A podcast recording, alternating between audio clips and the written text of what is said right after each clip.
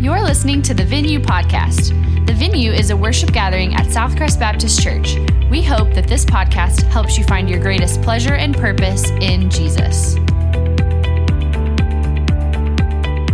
Amen. That was good stuff, David. Thank, can we thank the band this morning for that? I like that. Um, got me going this morning. How's everybody doing? I feel like there's some energy in here. We may not have a lot of people in here, but y'all energetic this morning? Yeah, I am. I'm excited. Uh, as David mentioned, I know they've been at a retreat and he's back now. Uh, they, they got back like 1.30 last night and they're here this morning, so I know they're tired. Uh, if I'm honest this morning, can we be honest? I think that the church, a lot of times, it, it's hard for us to, to really be honest because we feel like when we come to church, we have to look a certain way, act a certain way, uh, be a certain way. And as, as I've gotten older and have kids now, you know, it's like parents, you uh, get your kids dressed. It's like getting cats dressed in the morning sometimes. And you get here and you're stressed out, but then you walk in and you're like, oh, we look like everything's good. But if we're honest, and if I'm honest, um, I'm tired. And maybe even a little frustrated. I'm, I'm tired physically. I think we could all probably say that. But even spiritually, I'm tired. a little frustrated. There's, with COVID going on, other things like that, um, there's something big happening in a few weeks, like the election or something. Uh, it's just a lot going on right now. A lot of division, uh, even in the evangelical community. And as frustrating, as tired as that is, what, what is kind of done for me in my personal life is it, it's affected the way uh, I am as a pastor, um, I am as a, as a husband, as a father, uh, these important ministry that, that, that, God has called me to. Uh, and, I, and I've allowed um, the world, if you will, around me to be my measuring stick for my relationship with the Lord. And um, so, with everything going on around me, the stress, um, it's affected the way I pastor because with COVID, there's, we have to shut some things down now again. And uh, I feel like, am I doing a good enough job as a, as a student pastor to high school students? Uh, the, the, the, uh, the time I've had with them, now we, we may have to take a break from that. Uh, as a husband, as a dad, as I mentioned. Uh, and it's affected my relationship with the Lord because I feel like sometimes um, I, I, know that God loves me. When y'all, you know that God loves you? Matter of fact, Romans 5 8 says that God has demonstrated that love for us and that while we were still sinners, Christ died for us. So he's proven his love for us in the cross. And if God never did anything else that was good, he's done enough. And so I know that God loves us. I, I know that he loves me, but I wonder sometimes, does he like me? or why is he using me? Right? Anybody ever feel that way? I mean, if we're, if we're going to be honest, if we're, we're, we're putting aside the, the, the, the Christianese language this morning, I just want us to be honest this morning. Uh, do you ever feel like if, if God's mad at you, we're disappointed uh, because of, of, of, our sin and because of uh, the shame and the guilt that comes along with sin? Uh, I, I, know at one point, God, if he had a refrigerator, my picture was probably on his refrigerator, but I wonder if he's taken it off or he's replaced it with somebody else. I have all those thoughts, even as a pastor, as a husband, as a dad, as a believer, a follower of Christ. And sometimes I wonder why he still uses me. Um, so, if we're honest about the way that we feel this morning, I think if we did a poll, I think everyone would probably feel tired spiritually, physically, uh, intellectually. I, th- I think we're all there. And so, what can we do as believers, as followers of Christ? Where can we turn if we can't turn to the world, which we shouldn't, right? Uh, and that's to God's word. I was talking with a, a, friend the other day. He's a pastor in Ohio right now. He's a good friend of mine. We went to school together. And I know he's been going through a lot, so I was just checking in on him and, and his church and what's going on up there in his situation. And I was just asking, hey, what's a good verse that you're just diving into right now in this time? And he shared a passage in Matthew 11. And um, I said, if there is one verse that, that's a never ending well for me as a pastor, Uh, when I'm feeling the most guilt, the most shame, the most like a failure, like I don't add up, I said, dude, there's one verse which I think is the greatest verse for believers. And happens to be when I think is the greatest chapter in all the scriptures, and personally, what I think is the greatest letter or book in all the scriptures. And that's, as you see, Romans 8 1. This to me is the single greatest verse for believers, as a believer. And so this morning, what I want to do is what, what we've kind of been doing on Sunday mornings with Brandon's preaching. He'll be back next week, Lord willing. Uh, we've been kind of going through the sermon series called The Book, where there, he's preaching out of every book of the Bible this year. And so it's, it's more of a looking at a book of the Bible through binoculars, just kind of picking out a passage, preaching through it. But this morning, I want to look at one verse, Romans 8 1, through a microscope, if you will. I want to really dig into this verse and I want to get everything out of this verse that we can this morning. I'm excited. It, it reminds me of uh, my, my dad my, my parents. They both still live back in Florida. My dad works in the construction uh, industry. And he, he, so he has a ton of funny stories about the people that he works with, uh, the crew that works for him, things like that. And one particular guy on the crew, his name is uh, Mr. Rob. And he is a, a big fella. what I mean by that, he's like 6'4, like big dude. Could, could be playing offensive line for the Dallas Cowboys right now. Uh, he's just a big dude. And he always has some funny stories about Mr. Rob. One in particular is they, every time they eat lunch, if they go, go eat lunch somewhere, and let's say that day they eat fried chicken. Anybody like some fried chicken? Anybody? Okay. So eat, they'll eat fried chicken, and when they get back to the job site, the rest of the day, Mr. Rob will take that chicken bone, that chicken leg, if you will, and he'll just be chewing on it like a toothpick the rest of the day. And by the end of the workday, this bone, there's no fat, there's no meat. Uh, he, he has gotten all the flavor out of this. I mean, it looks like literally if you took that bone and put it into a, a pool full of piranhas, like it's, it's clean, okay? Uh, and so that's, that's what I want to do with this verse. I, I know it's kind of a, a silly illustration, but I want to look at this verse. I want to get all the meat, all the, the rich, glorious truths that this verse has for us as believers. Because again, I feel like if you understand this verse like I understand this verse, it can be a never ending well for you to go back to time and time again when we feel the guilt and shame of sin, when we feel like we don't measure up, when we feel like, man, our tank is low, we can dive into this one verse. And when we understand all the glorious implications of this verse, it's going to help you in your walk with the Lord. And so that's the goal this morning. My goal is after going through this verse, that you're going to be energized, that you're going to be uh, hopeful this morning, you're going to be ready to go back out into the craziness that is our world right now, and you're going to be ready to serve the Lord Jesus. So if you have your Bible, you can go and turn. Hopefully, you may, may already be there. Romans chapter 8, verse 1. If you need a Bible, there should be one in front of you uh, in that book. And so um, here's what I want to do this morning. We're going to really break this verse down. So let's read this verse together. There is therefore now no condemnation for those who are in Christ Jesus. So the first thing when looking at this verse, the most important, one of the most important words is this word right here.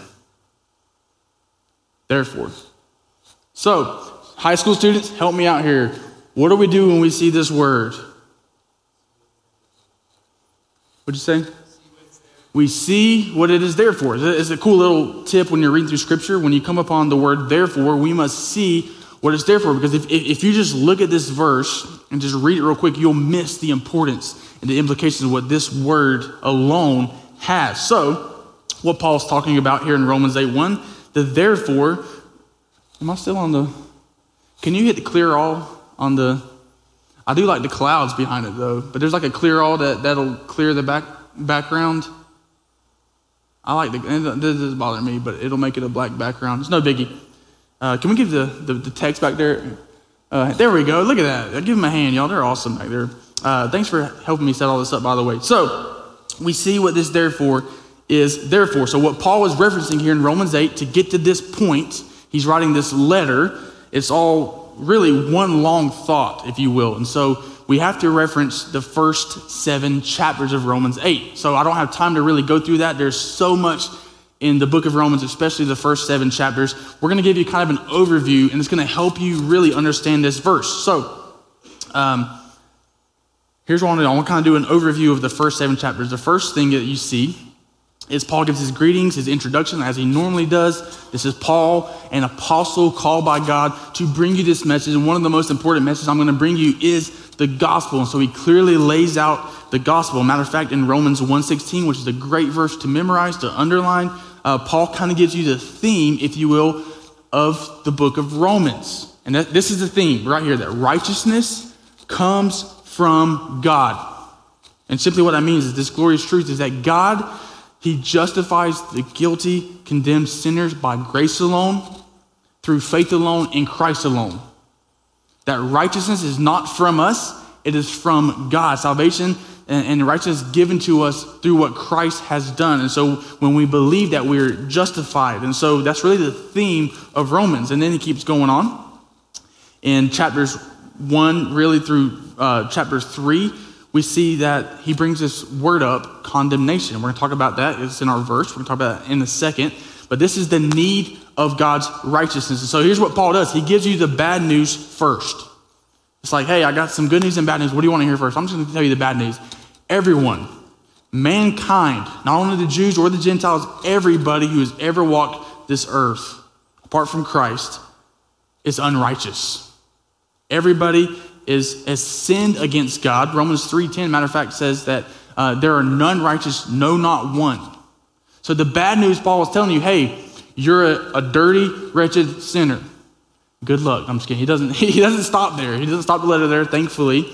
But he's just telling us, hey, there's condemnation there, there for, for your sin for my sin because of God's righteous judgment. And so he goes on uh, in, in, in, the next few chapters, and, really the end of chapter three through the middle of chapter five, he, he gives you the, the opposite of that. So we have condemnation because of our sin, and then this beautiful picture of the doctrine of justification which we're going to talk about that in a little bit too. And this is really the provision for God of God's righteousness. So the source of righteousness um, that doesn't come from the law, which he talks about, it comes from God through Christ.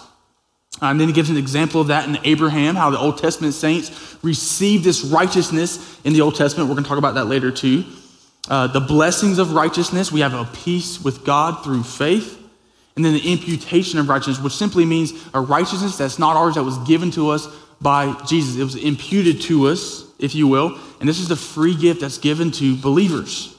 And so he gives you the opposite of condemnation. Here's the bad news you're a sinner, but the good news is the glory, glorious truth of the gospel is this that God justifies the unrighteous and makes them righteous. Okay? So that's, that's what he does in those chapters. And then we get into chapter six through really the end of chapter eight. And he, he, he, he brings along not only what condemnation is or justification, he brings along this process that we call sanctification, which is simply the spirit that is now in us, that God gives us, is sanctifying us. It is a process of making us as believers. From the moment we are saved, he is making us look more like his son, Jesus. And that is the process of sanctifying us, the process of sanctification. And it is a long process, okay? We're, we're never going to arrive fully, perfectly glorified on this side of heaven. And so God is making us uh, look more like his son Jesus by taking some things out of our lives, or he's putting some things in our lives. He, he's putting us in a church family to help us grow. Uh, he's given us, us, his word, he's given us the spirit. Uh, these, these are all the work of the spirit in chapters 5, 6, or 6, 7, and 8.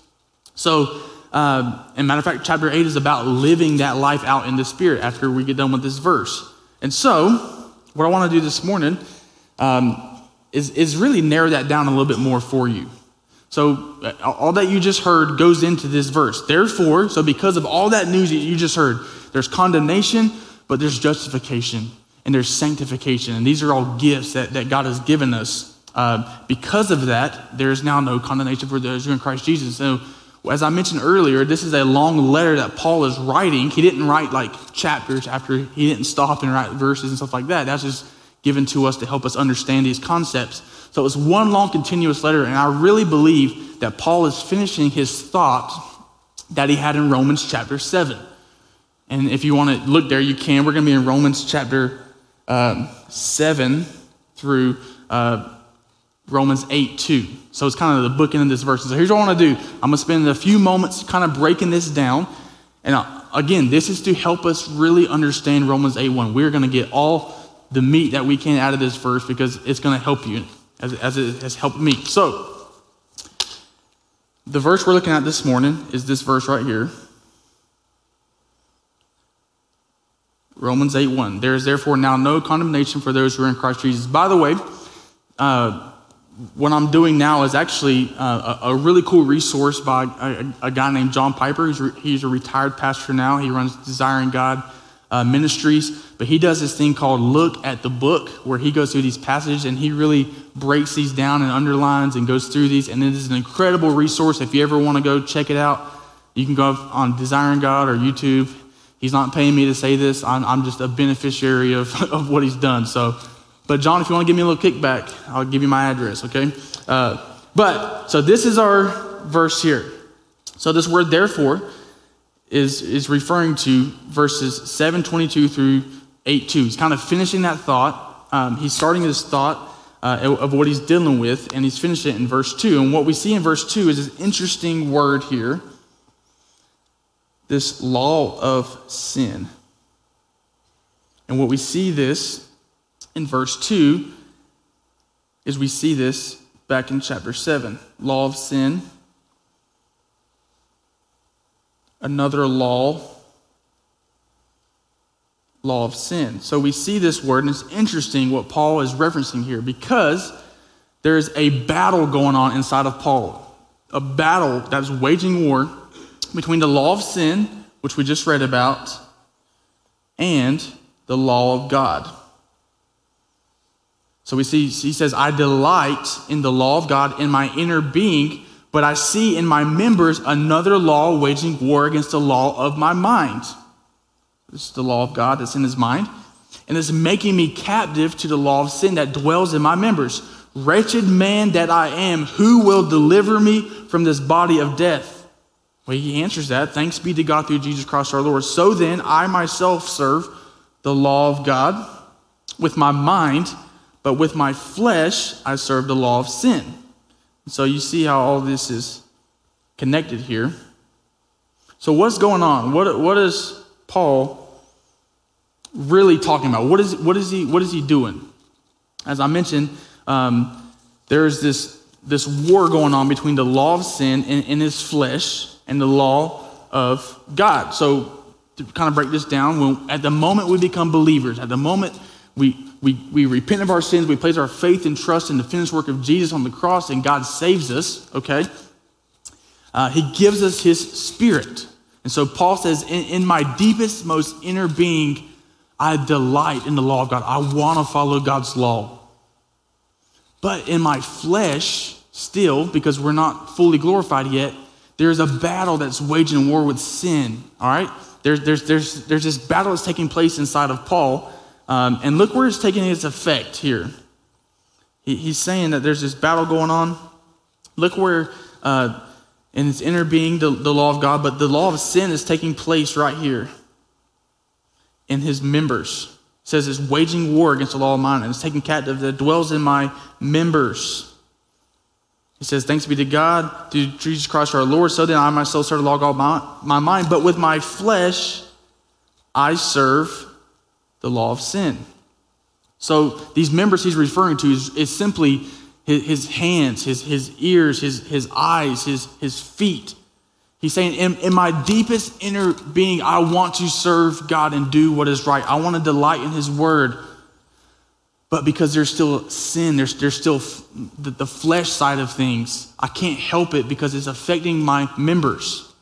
And this is Paul, the Apostle Paul, who wrote close to half of the New Testament, who's arguably the, the world's greatest missionary, uh, who is close with the Lord, who was called out, called by the Lord, commissioned to be an apostle, set apart.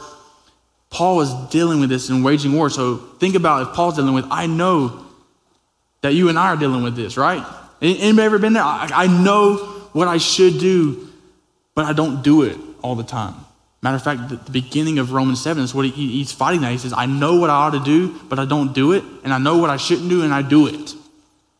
And so Paul is waging this war. So, what does verse 2 mean then? So, it says, so For the law of the Spirit of life, he has set, set you free in Christ Jesus from the law of sin and death. So, what does that mean as we look at this word, set free? He's referencing this verse right here, verse 25. So he says, Wretched man that I, that I am. He's, he's, he's, again, there's turmoil. He's, he's feeling guilt and shame from his sin because he can't help to keep sinning. He doesn't want to sin against God, but he can't help it. And he says, This, what does it mean to be set free in Christ Jesus? He says, Who will deliver me from this body? He says, Thanks be to God through Jesus Christ our Lord. That's how we are set free.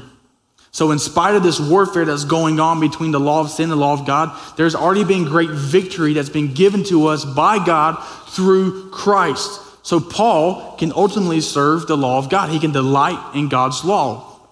And this is a, really a, a gift of God to us, and is giving evidence here that Paul is in Christ Jesus. He's not in the flesh. And because of that, and in Christ, he understands there is now no condemnation because of that victory that's been given to us through Christ. So, the beautiful thing about chapter 6 is, and we're not going to look at it real quick, but, but what's going on here, he's understanding. Um, chapter 6 talks about how we can battle our sin because of victory that's already been uh, brought to us over sin through Christ. We can battle sin. We don't have to just give in to sin and temptation. We're not going to be perfect, but we, we should be battling this sin. John Owen, who is a, uh, was, was a Puritan, uh, he has a book called The Mortification of Sin. In that book, one of his famous lines, he says, Be killing sin or it will be killing you. So we take a proactive stance because of what Christ has done in us, and they have the Holy Spirit. We can take a proactive stance against sin, and we don't have to fall to sin. But again, there's still that guilt, there's still that turmoil that sin brings. And so, what's it mean to really be set free from this law? I'm gonna give us three really quick things, real quick. Okay? What's that mean to be set free? One, Paul's saying that it has been decisively, we've been decisively set free as believers through what Christ has done on the cross. The decisive battle against this war that's taken place in us has been robbed in the cross. Amen? Like we don't have to give in to that sin. It's already been won. It's been decided already. This, this battle against this war of sin has been decided for us already in the cross. Not only has it been decisively decided, we've been set free from that, it's been finally decided. And uh, we've been finally set free. It's going to happen. It's, what, it's really the emphasis that Paul is making here. Um, and you can read that in, in I'm going to read real quick in Romans 8.30. Let me get there. Uh, it says this.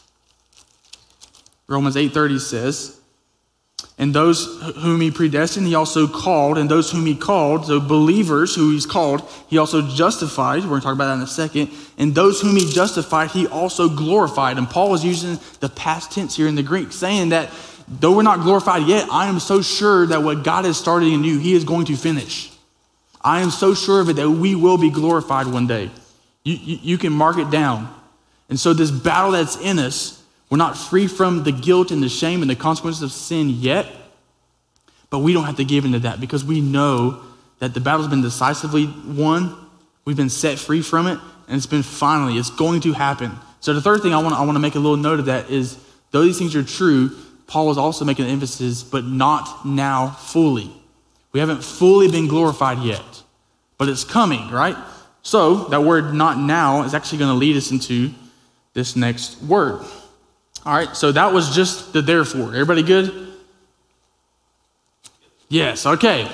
I'm telling you, we're gonna we're gonna break this verse down. So that's all the therefore. Why is that therefore? We just heard all that. I, I don't have time to repeat it, okay? The next word I want us to see is this word now. Okay? Again, if you just read this, you would just be like, okay, there's therefore now no condemnation for those in Christ Jesus. Paul could have said, there is therefore um, no condemnation, but he didn't. He put a now in there. So, what does that now mean for us? And it's very important. It's actually really cool. So, in, in, in, in the Greek, uh, Paul is using this word now to mean two different things, two different nows, if you will. All right? And those two things are finally now and already now. So, if, if we're going to really understand what this word now means, we have to see the no condemnation is a gift. Okay, think of it like this. Have you ever seen those videos of uh, people, they, they get this huge present and then they open up that box and inside of that box there's a smaller box. They open up that box, inside of that box there's a smaller box and it keeps going down to it's like one little thing. And usually it's like a guy doing this at the end or something like that. Um, so picture this. Salvation is the greatest gift. Salvation in Christ is our treasure. He's the greatest gift that was given to man, and, and the salvation that's provided is the big gift. And in that salvation, in that big gift, there are other benefits for believers. There's other gifts that we have been given because of salvation. We've been given the Holy Spirit. We've been given justification. We've been given sanctification. We've been sure that we're going to be glorified one day. One of those other gifts is no condemnation. That is a gift that we enjoy right now as believers because of salvation. So look at it this way the, the finally now, um, it means this. It, it's a way of viewing this word now would mean that now I can finally receive what I was promised. So my oldest daughter is Everly. She is five years old. Um, her birthday is April 29th, okay? Uh, but if I went up to my daughter today and I said, Everly, my sweet little angel, she is an angel, I said, hey, guess what? I got you the best gift you could ever imagine for your birthday, but you can't open it until your birthday. Okay? She would just smile and laugh. But here's what she would do every single day from here until April 29th, she would ask me, Is it my birthday? Right? She'd be like, Is it my birthday? Can I, can I receive my gift now? That gift that you're talking about, can I, can I get it now? And that's, and that's what Paul's uh, talking about here.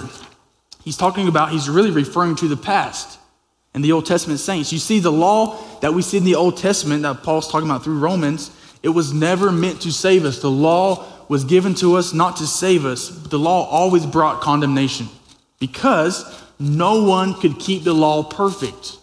The law was never meant to save us. No one could keep the law perfect. That's why Paul says in Romans 8 3 that we needed a sinless Savior, a sinless Christ who was going to fulfill the law, who's going to keep the law perfect. The law was always meant to point the Old Testament saints to a coming Messiah who was going to be their Savior one day. So if you've ever wondered how Old Testament saints were saved, it wasn't through the law, it was through Christ. They were looking for a Messiah who was going to come. As a matter of fact, Paul says this in, in Romans 4, and he also mentions Abraham. It was counted to him righteousness because of his belief in the coming Messiah. So to them, Paul is saying, finally, now, this gift that we've been talking about through Jesus, that you've heard about, that the law spoke about, is now no condemnation. It's finally here. It has been done. There's the law finally brings no condemnation. That's what we get to enjoy now as believers. The other now, already now, is this other picture. So uh, my my daughter Everly, who I'll just mention, she's five, and it, feels like in, in a few years she'll be in college, right? And let's say she's in college, she's, go, she's doing good, but I noticed she's been eating ramen noodles every day for a month, okay? I'm not hating on ramen, I love ramen noodles, by the way. But I know she's probably struggling, right? She's eating ramen noodles for a month. And so I go to her and I say, hey, baby girl, um, my angel, and I say, I, I know you, I see you've been eating ramen and stuff, and look, here, I'm, just, I'm gonna write you a $500 check I know one day you're going to get my full inheritance. Hopefully, it's more than this. But one day you're going to receive my full inheritance. But right now, I see your need is great. And I want to give you just a taste, a bit of that full inheritance. So I'm going to give you $500. Okay? This is what that already now really paint, really looks like. That's, that's, the, that's the picture that we see. Uh, Paul's looking forward in, in, in, the future when he mentions this in Romans 8 33 and 34 that one day we're all going to stand before God and be judged for what we've done here in this life. But between that and the judgment day that's going to come, scripture says that Satan, the enemy, he is accusing us before the Lord day and night. Richard's a failure. Look at him. You know what he did today? You know what he thought today? Do you know what he said today? Do you know what he, he looked at today? Do you know what kind of terrible husband he was today? You know what kind of terrible pastor or father he was today? He's accusing us day and night, and we're feeling that guilt and that shame here and now. But God says, uh, you can read with me in Romans 8, uh, verse 33. He says this He said, Who shall bring a charge against God's elect? Who shall bring a charge against my people? Is what God says. Is it God who justifies? So if God is the one, the, the judge who justifies us at salvation, then who is there to condemn? Because Christ Jesus is the one who died more than that, who was raised, who was at the right hand of the God. And not only that, he's sitting at the right hand as the, the, the enemy is accusing us day and night. It says this Jesus is interceding for us. So as Satan is sitting there saying, He's worth nothing, Jesus is saying, He's worth everything because I've purchased that. And my righteousness was given to him. And he's saying there's no condemnation for that. So we understand that it's finally here, but it's also a taste of our full inheritance one day. And if you're a believer, you don't have to, uh, you don't really have to wait until that final inheritance to see what your portion of that is. We get a taste of it, we get a glimpse of it now. Amen. It's good that there's no condemnation. It's already been settled in the cross and what Jesus done. And now, right here in the now, in the past, present, and the future, we receive the benefits of no condemnation. So that's awesome. That's good news. I love it. So, really quickly, I'm going to wrap up here. That's just the first two words. uh, I promise you, we could spend a whole lot of time on this. So, we looked at therefore, we looked at now. Now, let's look at this word condemnation. So, uh, really, what this word means the word con means with, the word damnation means damnation. So, condemnation means with damnation. So it's a judicial term that Paul uses in the Greek uh, that refers to a verdict of guilty and the penalty that that verdict demands. It is the opposite, uh, as I mentioned earlier, of justification. You have condemnation and justification. So this word justification, when we're saved, as I mentioned earlier, God justified us where we stand. So that word justified, you can look at it this way just if I'd never sinned. Okay? So imagine yourself in a courtroom before the judge, before God who is holy, who is righteous, who has wrath for his unrighteous, uh, sinful, sinful people that we deserve. We stand before him, and condemnation would say, Yeah, you're guilty. Yeah, you've sinned. You are guilty. And the penalty for that sin, as Romans 6 says, the wages of sin is death. So it is a physical and spiritual death, separation from God for eternity. And you're guilty of it. And so this word condemnation condemns always, but the opposite of that is justification. And so even though we deserve death and sin and hell and separation for, from God for eternity, we don't get what we deserve because of Christ. Amen? That's what justification means. That's we're, we're justified. And so this word condemnation, he's saying there is now no condemnation. So we don't have to waller in our sin and our shame and our guilt because we know that before God, the only one who can really judge us, and we are justified before Him because of what Christ has done. So there's no condemnation. And then, of course, we're going to end here. Who's it for? Those who are in Christ Jesus. Those of us who have given their life to the Lord, that have been saved by grace through faith, repented of their sin, they've, they've, they've believed on the gospel. This is a gift that we have received. So I'm going to end here. I'm going to ask the band to come up. I'm going to give us two applications, two truths really to take home with us because of this verse. Um, is the band in here? Mo, you can come up here and play something. Um, really, two truths that I want us to see. Because there's now no condemnation for those who are in Christ Jesus, this is, this is our response, if you will.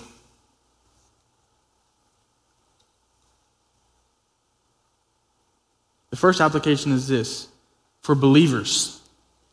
Because there's now no condemnation, we don't, we don't have to, to feel the guilt and the shame of our sin because as God looks at us, He doesn't see our sin. He sees Jesus and, our, and, and His righteousness. And there's no condemnation, there's no guiltiness for us. Because of that, we are set free to follow God and to serve Him. You don't have to hang your head in sin and shame and carry all this baggage around. It's like the writer of Hebrews says in Hebrews 12, says, lay aside every weight and sin which clings so closely and run the race with endurance that is set before you and keep your eyes on Jesus, the founder, the perfecter of our faith. So we can lay aside all this guilt, the shame that we don't measure up, that we think God may be mad at us or he can't use us. We can lay all that aside. God, God says, look, I've already justified you. And there is now no condemnation for those who are in Christ Jesus, for those who have believed on the gospel. So we can run in freedom. and we can freely give Christ control of our life. As, as I mentioned, if you want to read the rest of the chapter, the, whole Romans 8 is about what the Spirit does for us and how to live a life in the Spirit. It's an incredible chapter. And we've been given God's Spirit, and we know where the Spirit of the Lord is, there is what? Freedom. And we, when we understand this truth, we know that this truth will set us free. And so, this is a freeing, glorious, magnificent, splendid truth for us as believers. This is a gift that God is, He doesn't just love us, He likes us. He uses us in spite of our weaknesses, in spite of our shortcomings, in spite of our failures. As a matter of fact, if you read through the scriptures, everyone that God uses, apart from Christ, are people who have failed big time. What a glorious truth that is for us. That right now, in this moment, regardless of my sin and what I've done, because of Christ and His righteousness that was given to me, I can stand before God understanding that there is no condemnation for me. And if you're a believer, that's, that's a truth for you too.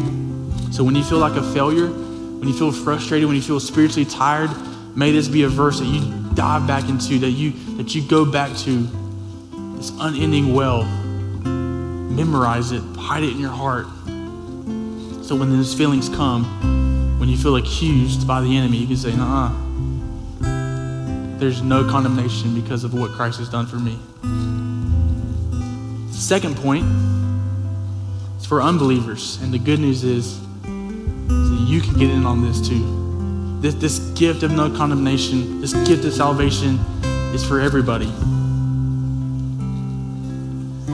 As Paul mentioned earlier in, in, in, Romans 3, we're talking about, he gives you the bad news. And the bad news is this, is that we've all sinned. Romans 3.23 says we've all fallen short of God's standard of perfection, God's righteousness. Everyone has fallen short. Me, Pastor David, Mother Teresa, anyone you can think of, the best person you can think of is all fallen short of God's glory. And so because of that, as I mentioned in Romans 6.23, the wage, the payment for that sin is death. But to finish that verse, it says, But the free gift that God has offered you is eternal life through Christ Jesus. So we're sinners and we need a Savior in Christ Jesus. And, and, and this is the gospel, Romans 10 9. If you want to read it with me, you can. It says, If you confess with your mouth that Jesus is Lord and believe in your heart that God has raised him from the dead, as a promise here, it says, You will be saved. And as I mentioned, anyone can get on this. Romans 10 13, if you don't believe me, it says it right here. He says, For everyone, what does everyone mean? Everyone who calls on the name of the Lord is a promise will be saved. So it doesn't matter what you've done, doesn't matter who you are. This forgiveness and grace has been provided to you in Christ Jesus, and He has done everything necessary to give us a relationship with the Father, to reconcile us to the Father. I love what Charles Spurgeon says about this. What Christ did on the cross. Listen to this. Charles Spurgeon said, The whole of the punishment of his people, the sin, was distilled into one cup, and no mortal lip might give it so much as a solitary sip. And when he put it to his own lips, it was so bitter. He said, Let this cup pass from me.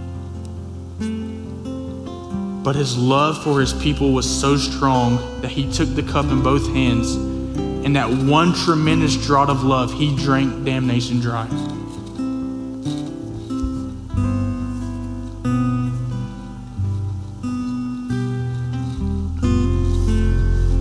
For me, for you, and that is the glorious, splendid truth of the gospel. That I deserve condemnation, but because of Christ,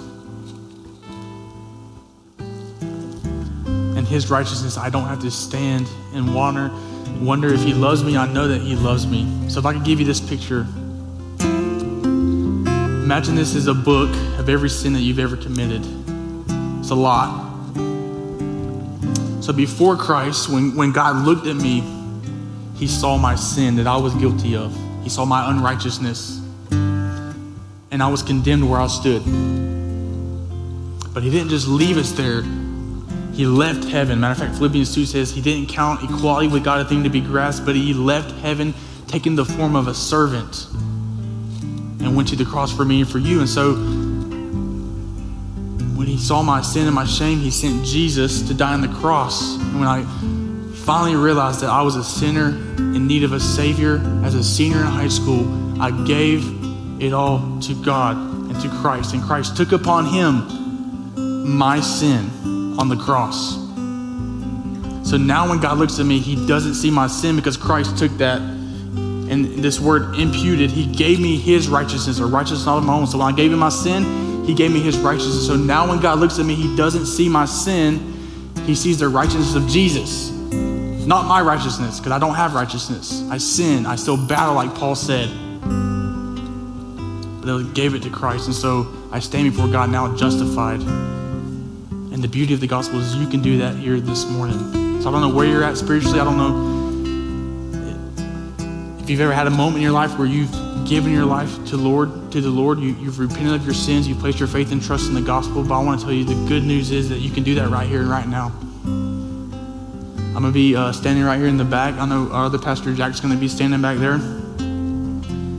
You don't have to wait to get in on this gift of no condemnation. It's already been provided in Christ Jesus. So we're gonna sing a song. We're gonna respond now for the believers. Maybe you want to pray right, right where you're at. You want to come down to the altar, the altar where things come and die.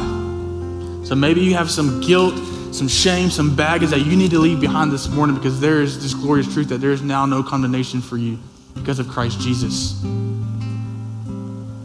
For the unbelievers, maybe you're wrestling with uh, with your salvation. Maybe you have questions about Scripture or what it means to be a believer. Uh, I would love to talk with you about that and walk you through what Scripture says, how you can become a child of God.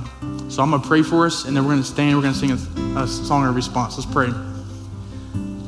God, we thank you for your word. God, we're so thankful that um, you've given us this glorious truth that there is no condemnation for us and all the glorious implications that it has for us now. So I pray you would help us live free in that, that, that we would come back to that verse when we're feeling like failures, when we feel like we don't measure up you to remind us of that glorious truth. God, I don't pray for those here this morning who may not know you, who are kind of wrestling with their salvation. I pray that you would convict them of their sin right now. And God, it's only you can do that. You would draw them unto yourself this morning, that you would be glorified. So as we stand and sing, God, help us respond how you're calling us to respond. In Jesus' name we pray. Amen. If you were encouraged by today's message, subscribe and rate us wherever you stream your podcasts. To learn more about the venue at Southcrest, visit us online at southcrest.org or on Facebook and Instagram by searching for Southcrest Baptist Church.